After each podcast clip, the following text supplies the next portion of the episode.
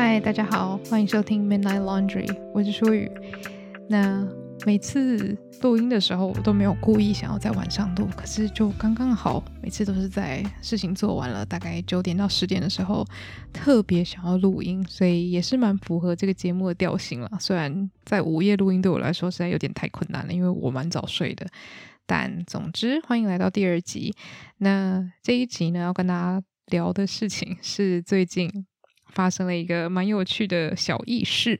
那就是最近我朋友就叫我下载了一个 app 叫做 The Pattern。 那当时朋友跟我说这件事情的时候，我就想说等一下怎么有种似曾相识的感觉。那这就要回到大约莫是半年多前，就是2021年的夏天。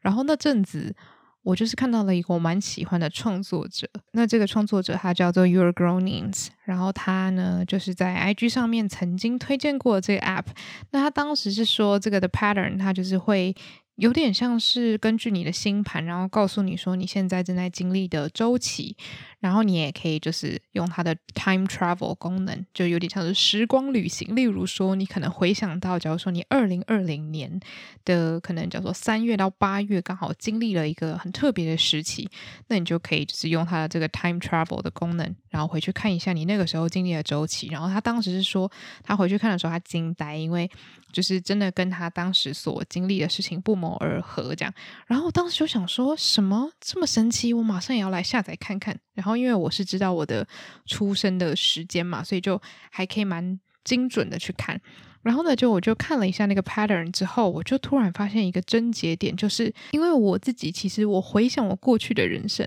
我发现我好像很难就是指出说哪一个时期我特别有怎么样的体悟。因为我觉得很多时候都是很渐渐的，例如说你可能在2021年的年底，然后回顾这一整年，就会觉得说啊，这一整年我得到了什么启发，或者是啊，2020年因为疫情的关系我可能学会了怎么样，就是有点像是一个很整体性的一个回顾，对我来说是这样子。所以我当时在看那个 app 的时候，我就突然发现说，诶，等一下，我完全想不到任何就是特别的事件可以让我去 time travel 一下。然后我就在那边苦恼了半天，然后呢还就是设定好自己的整个 profile 之后，我就发现我完全不知道该怎么样使用这个 app。然后虽然它的界面设计的非常的好看，然后就是整个把星盘以周期的方式列出来是非常新颖的一个模式，但是后来我就是因为不知道该怎么使用它，我就删掉了。因为其实要跟大家坦白一下，虽然我觉得星座真的很有趣，可是我不知道为什么当讲到星座的时候，我的记忆力堪称为金鱼耶，就是我完全记不住，就是除了我自己的太阳星座之外，我到现在我还是记不得我的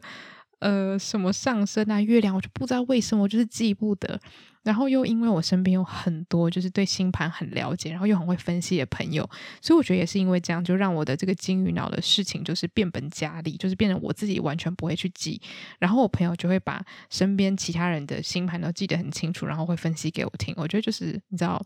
有的时候因为你身边的人都太能干了，你就会突然变得很失能。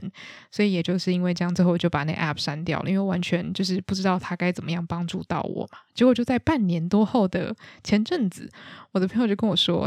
你要不要去下载一下这个的 pattern。 然后呢我就跟他坦白说，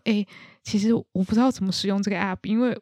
我没办法就是回顾过去啊，我不知道回顾什么时期啊。有的时候可能我回顾了过去的某一个时段，我看到了上面写的周期可能是什么，你会经历一场可能就是人生的变动啊，或者是你可能会学习到什么东西，我就想说那时候到底发生什么事情我真的想不起来。就是我觉得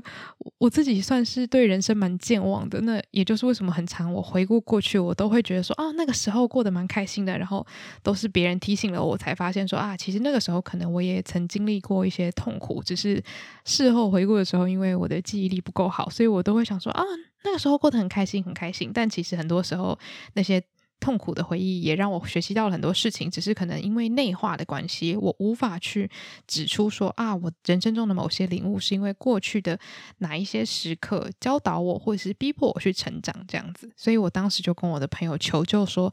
其实我觉得这个 app 它很好，它有点像是就是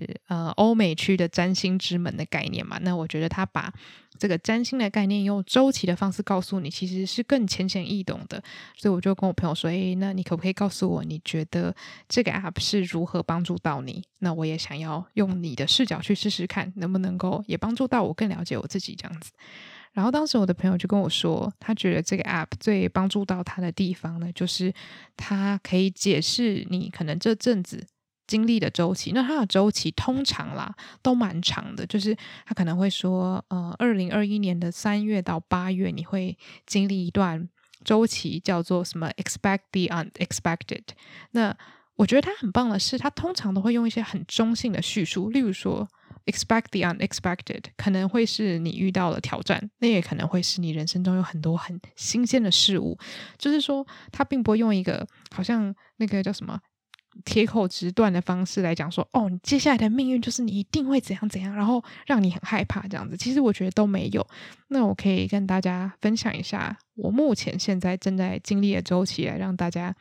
比较有一个概念大概是怎么样的一个风格。那大家如果有兴趣，现在就可以立刻去下载。那基本上如果你不知道你的出生的时刻的话也没有关系，就是好像听说就有点像是占星嘛，就是虽然它不会完全的符合你的状况，不过至少你知道年月日，所以还是有一些参考价值的。我现在目前在经历的周期其实就是我刚刚说的 expect the unexpected， 就是你知道预期那些未知的事情。那这一个周期呢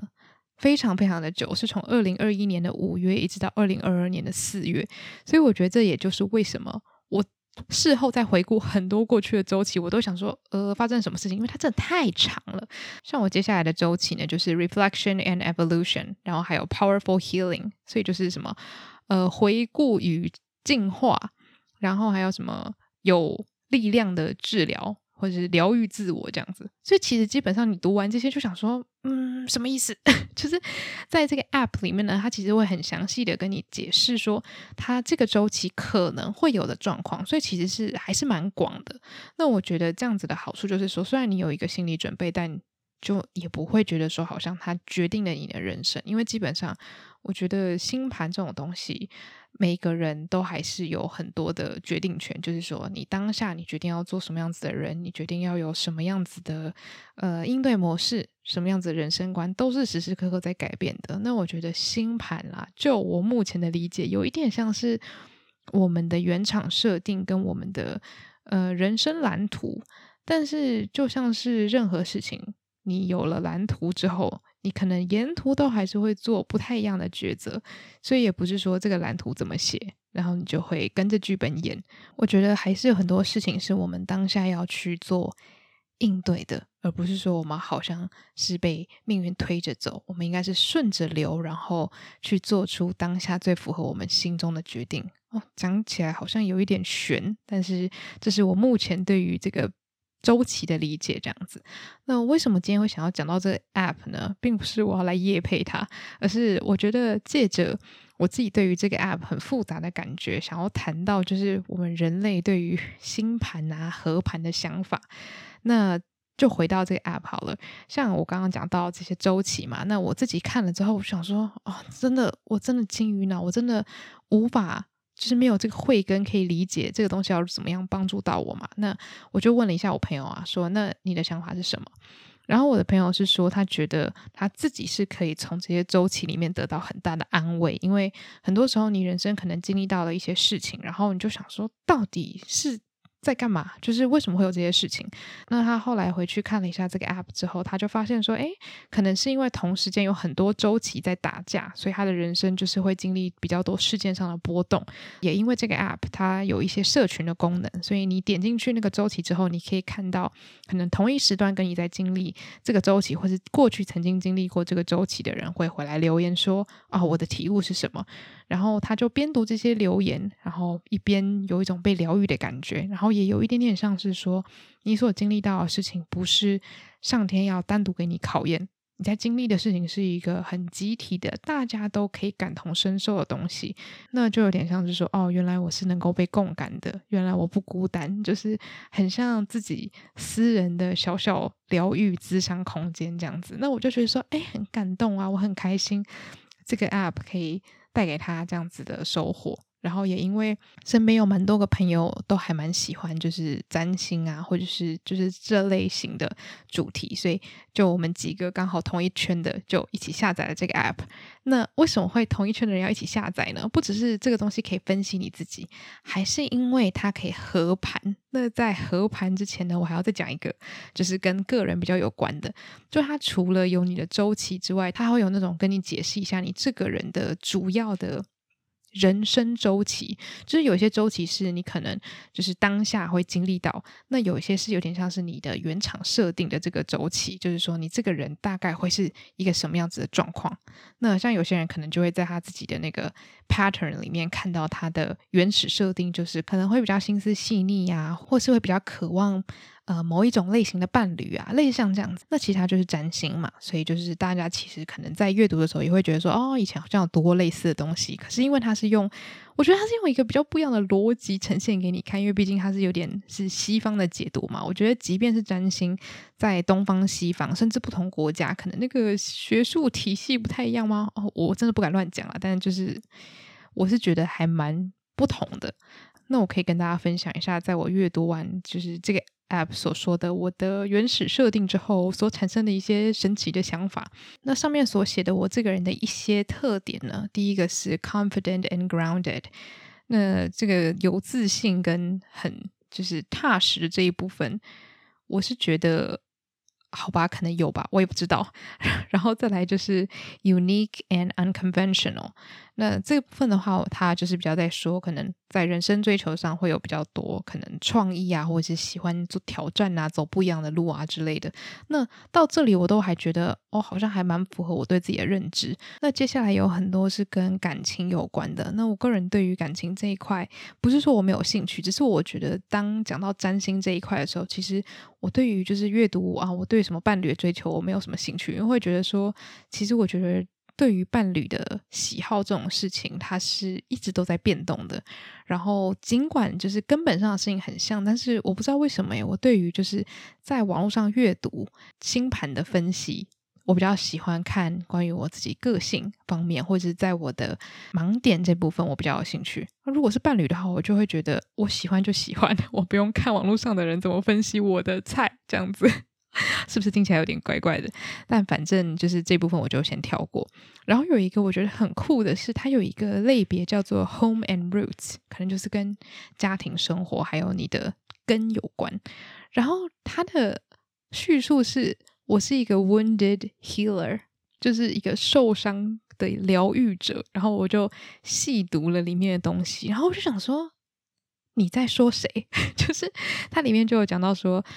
是小时候有被背叛啊，或是经历了一个很痛苦的童年，所以就是因为这样子，然后我就蜕变，然后我变成说有这个同理心，可以去就是可能疗愈自己，疗愈他人，甚至可以更去就是理解很多人的想法。那当然就是读到最后会觉得说，哇，这个角色真的好棒好重要，就是说他可以把自己的创伤化作为力量，因为疗愈了自己而可以去疗愈别人。但重点就是这不是我，这真的不是我。就是当然我可以理解，就是说可能我经历过了一些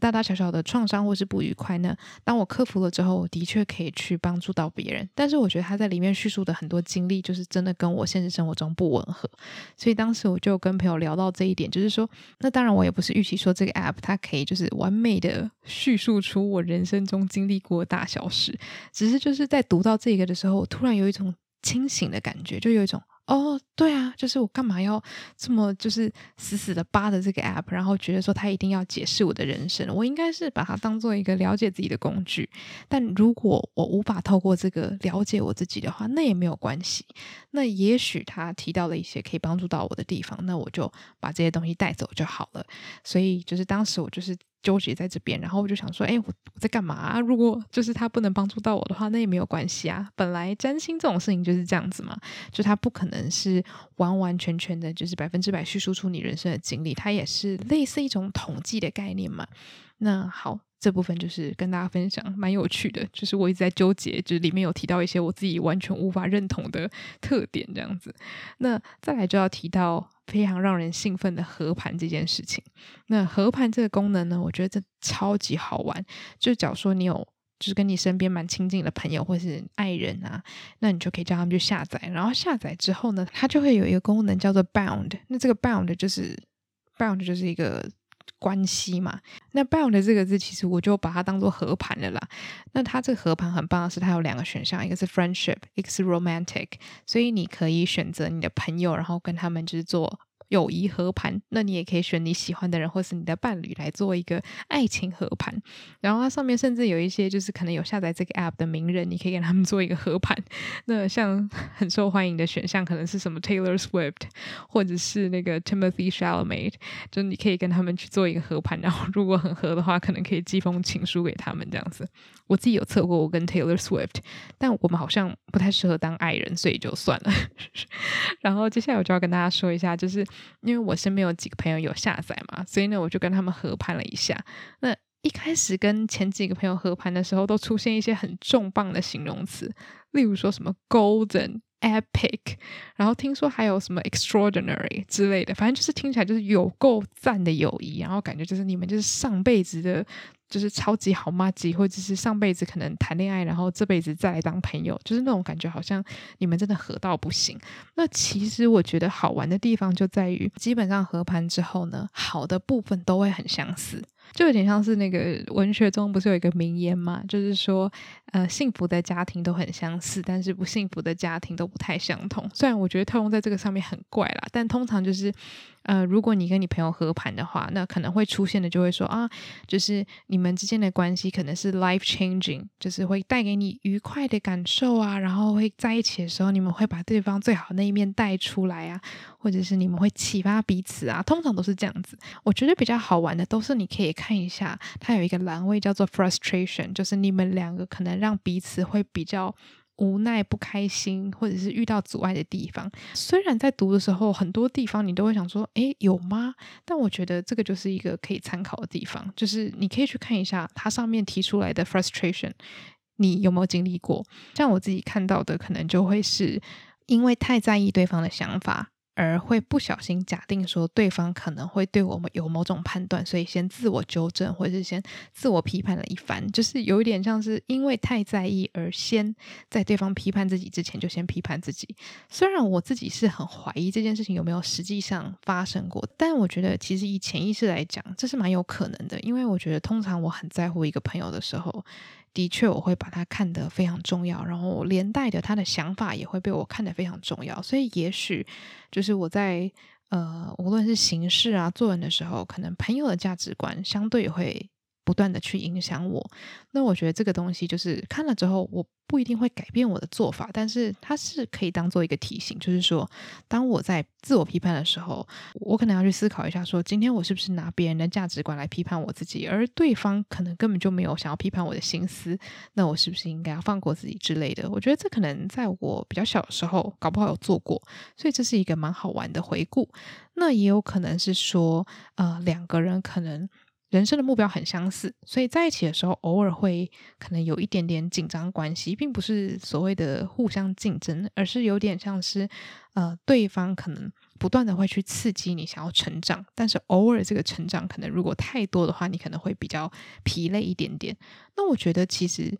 可能偶尔也会有，就是例如说你看到你朋友很优秀很棒，然后你也会想要自我督促，你会觉得说啊，我要跟着我朋友一起成长，但偶尔可能也会忘记休息之类的。但我觉得这个也是很常发生在学生时期，因为毕竟大家出社会就是会有各自的目标。我自己体验到的比较像是会跟着朋友一起督促，我觉得这件事情目前在我看来都还是很棒的，就是不会有一种压力的感觉啦，比较像是看到朋友做什么很棒的事情，那你也会拿这个来告诉自己说诶，那我自己应该也要往一个更好的方向前进这样子。那我觉得比较好玩的就在于有的时候你跟你的好朋友一合盘，发现等一下出现了一个关键字叫做 complicated， 想说 complicated 个屁啊，我跟他感情超好的耶。然后呢我想说好，我要放下成见，深呼吸深呼吸，然后我就阅读，然后里面可能就会提到说你们两个根本上是非常非常不一样的人，那你们可能在面对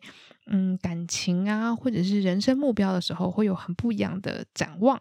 然后又或者是我们在处理情绪方面可能会很不一样，就例如说可能我自己的情绪是属于一直都蛮平平稳的，就是遇到狂喜的事情我也是嘿嘿嘿哈哈，然后可能生气的事情也是这样，就是比较属于没有太巨大的波动。但是可能我有的朋友是可能真的他情绪很高涨的时候会整个人好像变形金刚这样整个变形这样子，然后他就会写说那当你在遇到这样子情绪很大起伏的时候，你可能会突然有一种很不适应的感觉。然后后来我朋友就跟我分析说，其实这种状况是常发生的，只是它不一定会以一种负面的方式呈现，就有点像是可能今天去看演唱会，然后我朋友就是他嗨起来的时候会有一种你是谁，我认识你吗？但当下完全不是一个生气的概念，就只是有一种哇我吓到了，我就觉得他这样解释完之后，我就会觉得其实很好玩，就是所谓的不同或者所谓的复杂或者所谓的个性上的冲撞，它不一定会朝一个不好的方向前进。有的时候你就是意识到说我朋友跟我很不一样而这件事情很好玩。然后再来就是当我跟朋友和盘出现了就是像是 complicated 有点复杂这样子的形容词的时候，其实你在读完之后你就会发现，最重要的事情还是你跟这个人相处的时候你到底是什么样子的感觉，你喜不喜欢这个人，这个人带给你的人生刺激是什么样子的。那我觉得我就发现说对啊，的确我跟这个朋友我们在很多地方都很不相似，可是我跟这个人聊天聊起来就是很开心，我们就是很了解彼此，然后我们就是很希望对方都可以拥有很棒的人生。那我就觉得说友谊你还求什么？我觉得这就是友谊的真谛啊，就是你在乎对方，你希望对方好，你跟对方在一起的时候总是可以有办法有一个很好的时间。那就算今天这个合盘写说你们是一个大变友谊，我就想说关我什么事，我就是很爱他。那这个领悟当然就是很无聊啦，当然本来就应该是这样子。可是我觉得在玩这个 app 的时候，的确我发现我有在期待说我跟我朋友的合盘可以出现，就是例如说你们是 golden 或是 epic 或是什么 soulmate 之类的。可是我就会觉得说，我为什么要一个 app 来告诉我我们的友谊值多少钱，我们的友谊要打几分。就像是我刚刚在读前面关于我自己个人特色的叙述的时候，我完全也没有想过他可以完美的叙述我这个人是怎么样子的人，因为我随时都在改变，然后人生中遇到很多不同的事情，我也会跟着转变我可能待人处事的方向，或是我对伴侣朋友的期许。所以我觉得这个 app 它其实就是一个先帮助我确定我自己对自己的了解是如何，然后再来也是提醒我，就是很多时候这些东西它就是一个工具，那如果这个工具它没有办法完全的帮助到我，那也是完全正常的事情，而我不应该拿这个东西作茧自缚。然后当时我的一个好朋友他就跟我讲了一句话，也就是为什么今天会有这个标题。他就跟我讲说，我们可是每天一起吃过鸡排的关系耶，就是上面说什么其实也没有很重要啦。就是他当时就打说我们是之前是天天一起吃鸡排的关系，我整个一直大笑，因为我就想说对啊，就算这个 app 上面写了什么我们之间可能有什么样子的就是冲突啊，或是我们可能会有什么样的摩擦，其实真的都不重要，因为我们在国中时期天天一起放学回家，然后天天一起吃鸡排吃炸物，而且有时候我们更夸张，我们会在便利商店吃完一轮，然后再去那个炸鸡店吃炸薯条炸甜不辣，然后再去八方云集喝玉米浓汤，然后再回家吃妈妈煮的晚餐，真的有够夸张。我觉得真的听到他讲那个回忆的时候，我就觉得说我们这种吃鸡排的关系，我们不需要任何 app 来告诉我们的友谊要打几分好吗？这个就是100分的友谊 OK。 所以我就觉得说这真的很好玩，但是我还是非常推荐大家可以去下载这个 app， 然后跟朋友一起玩玩合盘。我觉得合盘真的是最好玩的，就是你们可以讨论一下说你觉得这个东西它合不合理啊，或是你觉得你们两个的不一样在哪里。就是其实如果用一个开放的心胸去讨论你跟朋友个性上之间的不一样，或是你们在哪些方面无法理解对方之类的，我觉得都是蛮好玩的事情。那就是当然如果说有任何事情是让你觉得说好像有打中你心，然后你觉得真的是你们之间的一个坎的话，也可以去思考说你是要想办法去互相克服啊，互相沟通，还是说就让它成为你们两个之间的一个友谊的特色，那你们就是各自都不要去跨过那个坎，然后就是好好守护这份友谊就好了。因为我觉得很多时候人跟人的不同比较像是根本上就像是 iPhone 跟 Android 系统没办法融合，但是你知道，就是有的时候可以欣赏对方的美丽，然后呢在你们两个都可以通用的平台上面去做沟通，那我觉得也是友谊很棒的一点。而且就是其实友谊最有趣的，我认为是无论他给你的形容词是 epic、complicated 还是 golden 之类巴拉巴拉，只要你们能够找到一个点是你们欣赏对方的，通常友谊就可以很持久很长久，除非就是两个人对于友谊的期待不太一样，当然这个就另当别论。但我觉得就是友谊它其实是有很多弹性很多空间可以去就是转换的，所以我觉得也就是为什么就是很推荐大家可以玩这个 app， 然后也跟大家分享一下我在使用它的时候经历到的一些自我内心对话，这样我觉得真的太有趣了。因为其实大概从大学刚开始吧，我就已经有接触过星盘了，可是每一次听朋友跟我分享的时候，我都会觉得好像重新得到了一些什么。我觉得第一个当然要归功于我的记忆力实在是不知道发生什么事情，所以每次在听的时候都会觉得哦，第一次听到耶。然后再来就是第二个，我觉得每个解读的人他们都可以说出不一样的东西，有点像是塔罗牌，同一副牌不同的人解读就会说出不一样的分析跟故事。那我觉得星盘也很像，就当今天这个朋友对你的了解可能是在某一方面特别透彻的时候，他看星盘然后他如果很了解的话，他也可以说出很不一样的东西。然后就非常感谢我身边的朋友，虽然我不知道他们会不会听到这一集啦，但是就是在玩这个 app 的途中呢，就是得到了很多大家的帮忙，就是听到大家很多对这个 app 的看法或是对自我的分析啊，都更让我了解说啊、哦，原来这个东西是可以怎么样子的去帮助到对自我的认知。因为我觉得我一直以来都是属于一种我相信这个东西，我也知道它是有帮助的，可是我会觉得好像我本来就很了解我自己啊，我为什么要去看一个 app 如何叙述我的个性，或是我人生会经历到的一些周期，或是人生常经历到的一些卡点呢？但我觉得偶尔真的就是旁观者清，那你就去看，那如果今天你看了你发现它没有让你变得更清醒，那也没有关系。所以以上就是跟大家分享最近一个好玩的发现，然后也是给大家一个休闲娱乐的选项。因为就如果你阅读英文没有问题的话呢，这个 app 真的蛮好玩的，因为它很多东西都会讲得蛮细的，然后再来就是它有社群的功能，所以你也可以就是看其他的网友他们是怎么样去分享他们的状态，他们甚至还会结合 MBTI 下去分析说这个周期什么样子 MBTI 的人会有什么样的反应，然后觉得说哇真的太有趣了。只是对我来说那个话题就有点太深入，因为我除了自己的 MBTI 之外，就是我对其他的 MBTI 的那个体系还不是太了解，所以我在看的时候就有一种资讯量太多，我无法这样子。但如果你是对 MBTI 很了解，然后你也知道你朋友的 MBTI 跟你之间差在哪里的话，那我真的觉得这个 app 你会玩得很开心。然后也希望就是如果你对于人生周期有一些混乱的话，你看了之后搞不好也会得到很大的疗愈，就希望大家都可以就是使用这个 app 使用得很愉快，然后也可以跟你的朋友展开很棒的讨论这样子哦。然后最后工商一下，就是我的主节目是午后女子会，所以呢大家如果想要听两个女生聊天的话，就可以到那边去收听正规节目。然后如果想要到社群找我玩的话，就可以在 IG 上面搜寻andrealin8511， 那所有的资讯都在资讯栏，那大家有任何问题都可以来跟我互动。拜拜。